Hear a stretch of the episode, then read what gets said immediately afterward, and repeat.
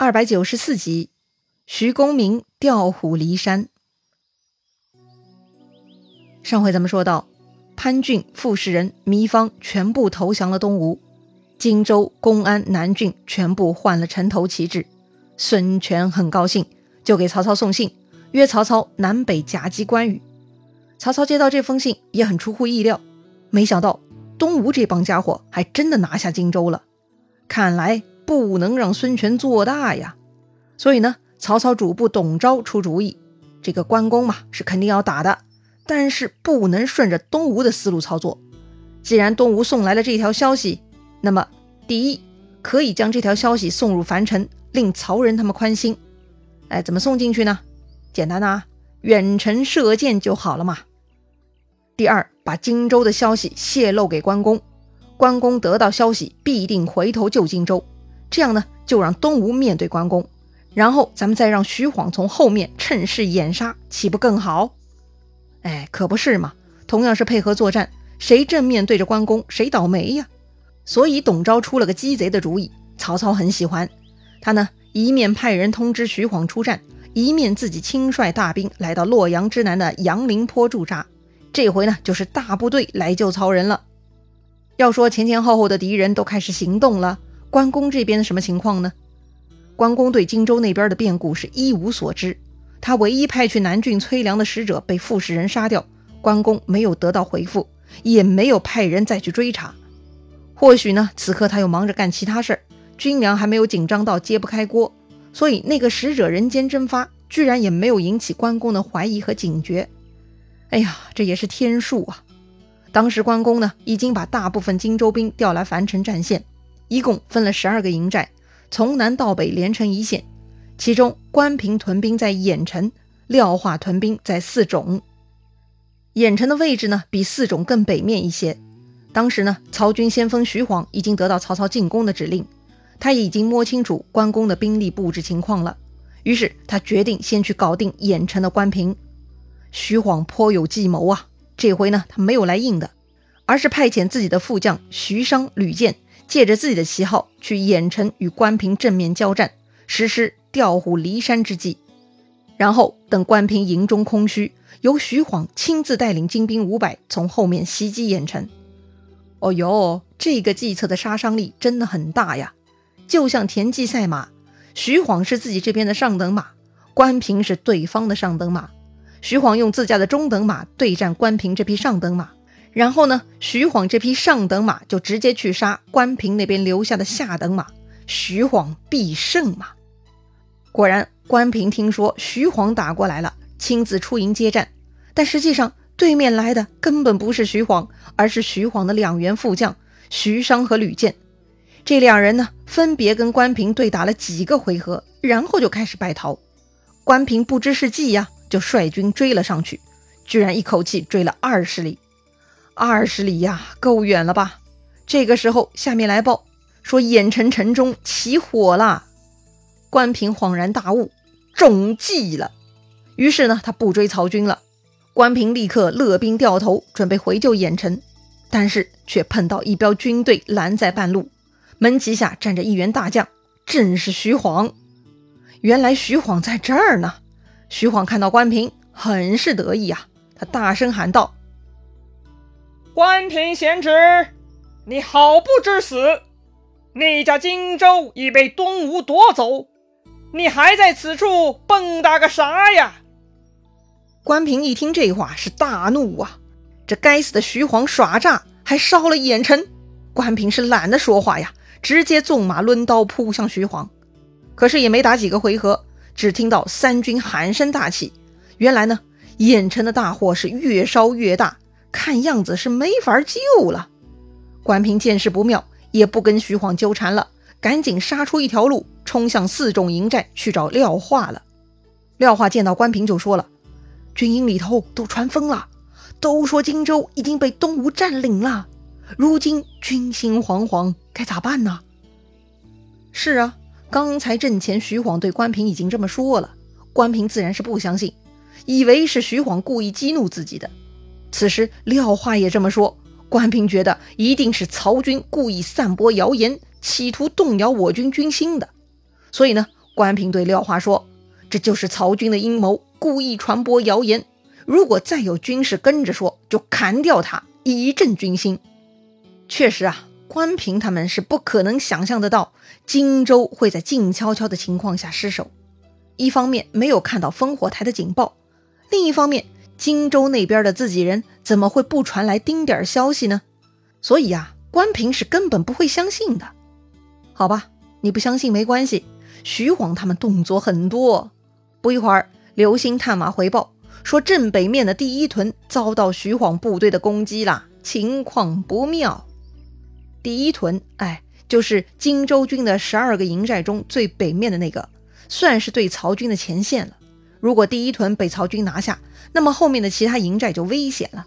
所以呢，关平必须要去抢救的。关平前面跟徐晃交过手。料想单凭自己的力量不足以抵抗徐晃。再说嘛，廖化这个四种营寨建立的非常牢固，有十层鹿角，又傍着沔水，想来曹兵是不敢过来的。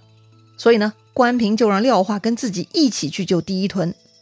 这个嘛，又是一个集中火力做事的方案。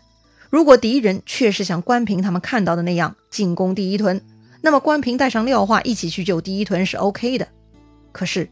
敌人的行动此刻是很诡异呀，关平他们都是落后一拍的。如果关平跟廖化共同行动，那就是被徐晃牵着鼻子走了。可惜当时关平很着急，他没有想那么多，就是考虑四种营寨比较牢固，就把廖化给叫走了。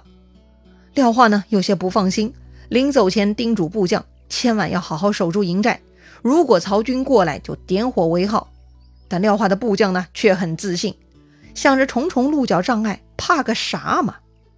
好吧，既然如此，关平就跟廖化带上了全部的四种精兵，就北上救援第一屯了。到了第一屯，虽说受到徐晃进攻，但似乎还顶住了进攻。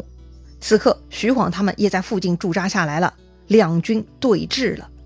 关平查看了一下局势，很快发现徐晃的营寨建得很有问题，于是关平呢就决定晚上去偷袭徐晃。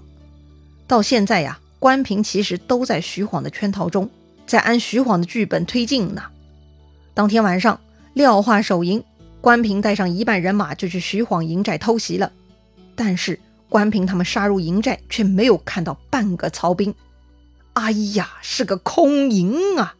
关平反应过来了，不好，又中计了。于是呢，赶紧就想撤退。可是来时容易，离开就难了。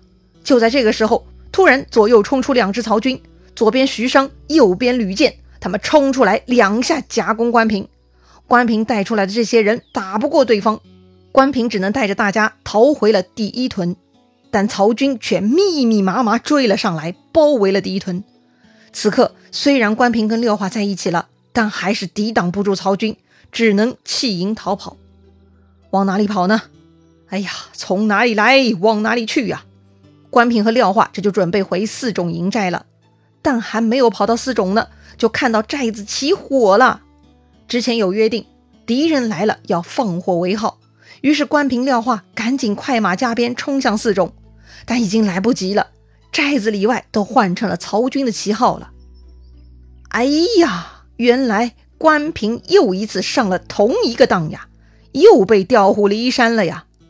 前一次关平被徐晃的副将们调出去，结果呢丢掉了自己的眼臣。这回又被徐晃的副将们调去了第一屯，然后又丢掉了廖化的四种。徐晃他们显然更机动灵活，而关平和廖化的防守思维就比较僵硬，非常被动，太过轻信而缺乏思考。哎呀，还是经验不足啊！得了，燕城和四种都丢了。关平跟廖化呢，就打算往樊城方向去关公大本营了。但是半路上又遇到了徐晃。哎呦我去，这个徐晃太狠了吧！不过呢，关平和廖化的水平还行哈，两个人奋力死战，最终还是得以夺路而逃，回到大寨来见关公。两个人向关公报告，燕城、四种还有第一屯儿都被徐晃给夺去了。听说曹操有亲自带大兵分三路来救樊城，很多人又说荆州已经被吕蒙给占领了，情况很危急呀。关公听到这些不爽了，他立刻喝止，说这就是敌人故意散播的谣言，就是为了乱我军心呢。吕蒙夺荆州，这吕蒙不是生病了吗？如今是陆逊那个小子代替他呢，不足为虑。哎呀，这个关公的信息还是很旧哈，他不知道短短几天这些都有更新了。关公居然还很自信，他真的把那个催粮使者忘得一干二净了。哎呦，我的天哪！好吧，关公可以不信，但徐晃他们还在不停的动作呢。这不，徐晃又杀上门来了。既然上门来了，关公就准备出马迎战。但是关公毕竟刚刚经历了一个大手术，刮骨疗伤了呀。华佗说了，得休养一百天，可是这才过去多久啊？说多了也就两三周的时间，明显关公的伤还没有痊愈呢。可是那又如何呢？关平他们打不过徐晃，还得关公亲自出马才行啊！哎呀，这也是关公的无奈。